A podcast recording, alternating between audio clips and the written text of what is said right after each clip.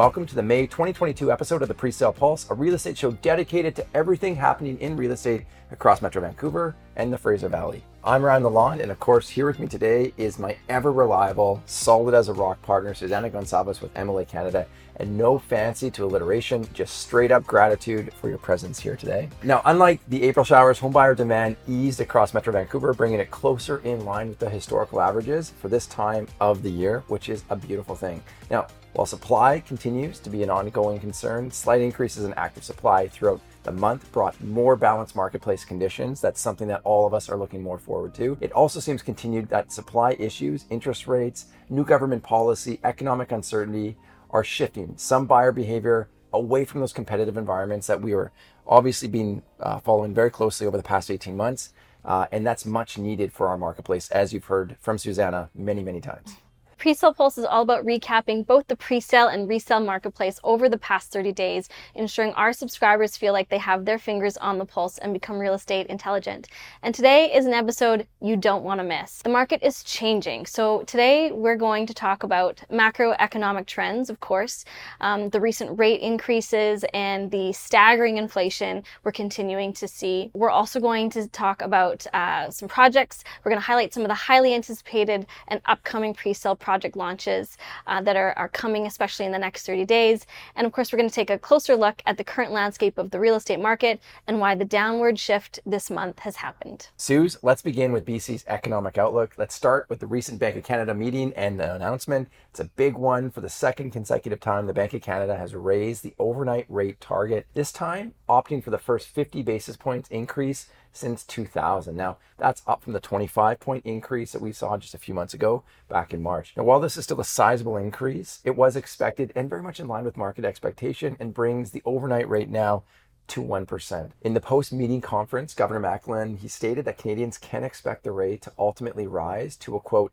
neutral rate. Now, that's meaning between somewhere between 2 and 3%, while leaving open the possibility that it may continue to increase beyond. Now, in the shorter term, the Bank of Canada said that the economy is moving in excess demand and that inflation is persisting well above target. This is signaling yet another 50 point base increase that's likely in the next meeting, uh, which is currently scheduled for June 1st. Our, our hopes is that we have a more moderate uh, approach to how we manage interest rates. In addition to the hikes, the Bank of Canada confirmed that it will stop bond purchases and begin the quantitative tightening to combat some of the rising inflation. Now, on the topic of inflation, headline rates continue to exceed estimates and are clocked in 6.7% year over year in March. These are really, really big numbers. This was 1% higher than the previous month and the highest rate since 1991. Some of the biggest inflation numbers are still yet to come in, is what many analysts are expecting. Now, for the average household, this means that food prices have surged up almost 9%, and gasoline 40% compared to where we were last year. These are really big numbers. Much of the inflationary pressure has been attributed to the ongoing Russia Ukraine conflict, as well as supply chain issues that just continue to persist. The recent COVID outbreak in China and the associated shutdowns have also added to many of these supply chain problems. Our expectation is that it's still going to be difficult for materials and goods and services to be received. And finally, on the labor market side, Canada's employment saw a 15,000 job gain in April. This is pushing jobless rates to the lowest on record since data was made available, and that dates all the way back to 1976. Yeah, thanks for that, Ryan. Let's talk about how all of that is affecting the market now. Um, and let's start with the pre-sale market. Same month absorptions were 30% in April, achieving just under 500 pre-sales over the month. Now, if you remember, March was a big month because we saw over 2,300 units released and over 1,300 sales at a 59% absorption rate. Over 2,000 of those units were concrete, and developers pushed to get those projects released, knowing that we were going to see a bit of a, a market shift. Since then, we've had rate hikes, we've had new federal policies such as the GST HST applying to all assignments versus being waived for homebuyers buying for their primary residence, which was what we had before, and discussion on foreign ownership bans, for example. This has really just given the market a cause to pause, a wait and see attitude, if you like, especially since the market has been running for a year and a half now. The units released and the inventory absorbed is more akin to what we saw last summer when we were releasing about 1,500 units per month and absorbing between 30 to 50%. 30% same month absorption is still a really solid number, especially when releasing as much inventory as we have and is what we tend to see in a more normalized market. Now, it feels like a bigger shift though, considering that the last two months were big in terms of units released and sales absorbed. It's easy to think that because we were just coming from a, a 60% or 50% same month absorption, that 30%, you know, we have to be worried about where the market is. But the reality is, in a normal market, 30% for same month is exactly where we need to be. So this is not uh, not as bad as it sounds, I think. So 12 projects launched in April, bringing just over 1,500 homes to the market across Metro Vancouver. There were several significant launches, including Frame in Vancouver East and Presidia in West Coquitlam. The volume of inventory launched in April aligns with what we saw in 2021, though year to date, release inventory is trending about 30% higher than this time last year, and really speaks to what you were sharing earlier lots of inventory and still a very rapid pace of absorption. Yeah, absolutely. Now, as we look ahead into May, it has the potential to be another big month. We're fo- forecasting 16 programs over the next month, bringing just over 2,000 homes to market. Same month absorption should be pretty good since the product is split up nicely between concrete,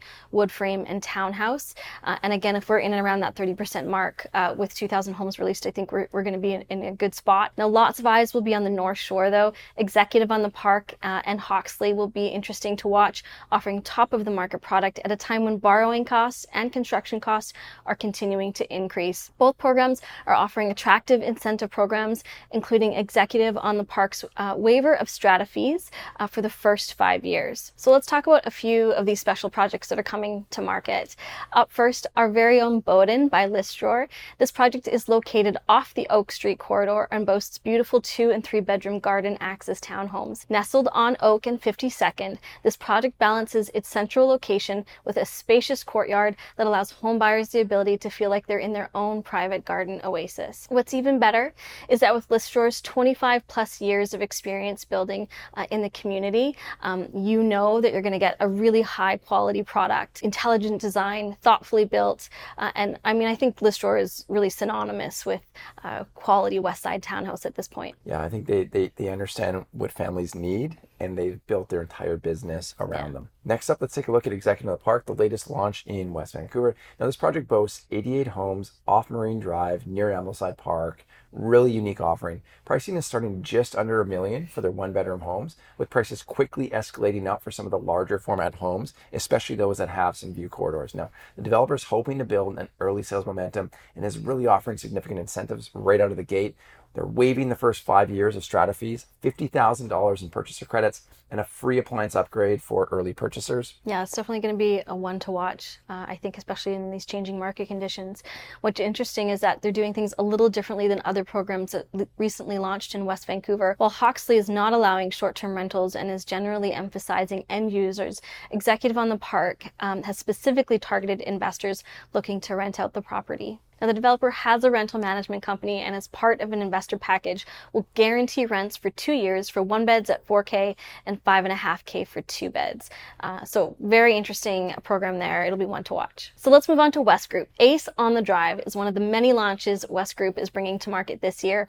Uh, writing began in early May, and sales managers are now reporting the project is 50% sold. Located near Clark Park and East Broadway, the project is blending at around 1220 a square foot. While one of the highest price per square foot wood, for wood frame in Vancouver East, this project benefits from the strong appreciation we've seen along the major transit corridors in Vancouver, making ACE an attractive entry into Vancouver's condo market for a lot of buyers. Finally, another one of our very own, O2 by Keltic. Now, this project has it all killer location, an abundance of amenities, and a holistic approach to wellness that's backed by science. Now, whether you're looking to invest or call Metrotown your home, O2's proximity to transit and commercial services makes this the perfect opportunity for a range of home buyers, especially when you're paired with interior finishings and detailing. This is ranging from inspired chef kitchens all the way to built-in steam showers. And we're really excited about this one. Uh, please make sure that you check out some of the links below. Register. It's coming quick, and we know there's strong interest. Yeah, we're doing a ton of outreach right now, and uh, as you said, the interest has been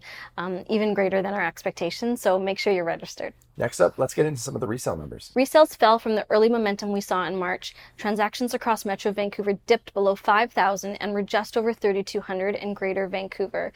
This is a 34% fewer than in April in 2021 and is down 26% from March. This, however, brings Greater Vancouver's resales in line with historical averages for the month, with transactions at about 1.5% above the 10 year average, so far more normalized, especially for this time of year. Now, we knew the buying frenzy was not going to last forever, and overall, this is a positive shift that will allow more sustainable market conditions in the near and medium term in particular. This will be aided by supply, which saw another positive month over month increase, totaling 15% from March. While inventory is down from where it was last year, softening sales are offering improved conditions for buyers, which is good news. Now, benchmark prices, uh, they saw moderate growth in April, around 1% from March all in all, not incredible, but also not terrible, and certainly far better than what you're hearing in many of the headlines. Now, across the board, detached, attached, and condominium product growth has been between 1 and 1.1%, so a really tight spread across product types.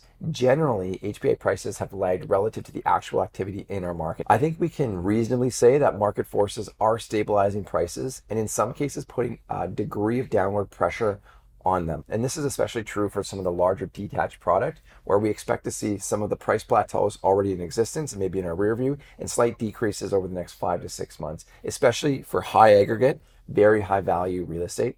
Uh, luxury real estate has been one of the hottest topics uh, over the past two months, and our expectation is, is that is probably the first to be the leader in that asset.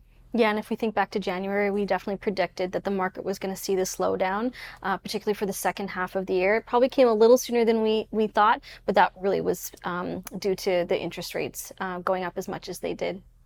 Yeah, and, and it's interesting because at this point in time, like this is all conjecture, right? We have not seen it yet right? Month over month, we are up in almost every statistic, and sales to listing ratios still remain very, very high across many marketplaces. This is more of a forecast where we expect the market to go based off of some of the trends that we're seeing. Yeah, and so let's talk about those sales to listing ratios uh, that you just mentioned. Now, with increased supply, supply demand metrics uh, moderated in April. While we're still well within a seller's market for condominium and townhome product, detached product is starting to get within reach of a balanced market condition or a sub 20% sales to listing ratio. Townhomes and condominium product has typically followed behind detached property by four to six months, suggesting that both could see a more balanced supply demand metrics in the latter half of this year. And the other thing I think we're also going to see is in the macroeconomics you were talking about, uh, of course, interest rates. We talked about inflation, uh, you know, cost of, of everything essentially going up.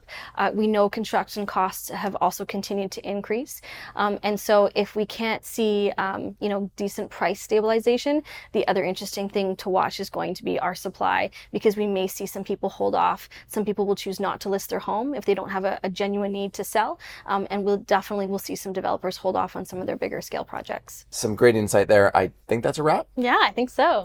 Feels good. Um, now, if you found some value in today's episodes, hit the like button below, share, comment, subscribe to our channel. It's everything to us. This gives you first class access to the Newswire, our daily roundup of the latest real estate news breaking the marketplace. Subscribers also get early access to the presale pulse, market insights, and the latest projects that are about to break ground. Now, if you're looking for market data, information on a specific marketplace, or recommendations on product design, our internal MLA advisory team is active in every major market across Canada, reach out to us by any of the links below.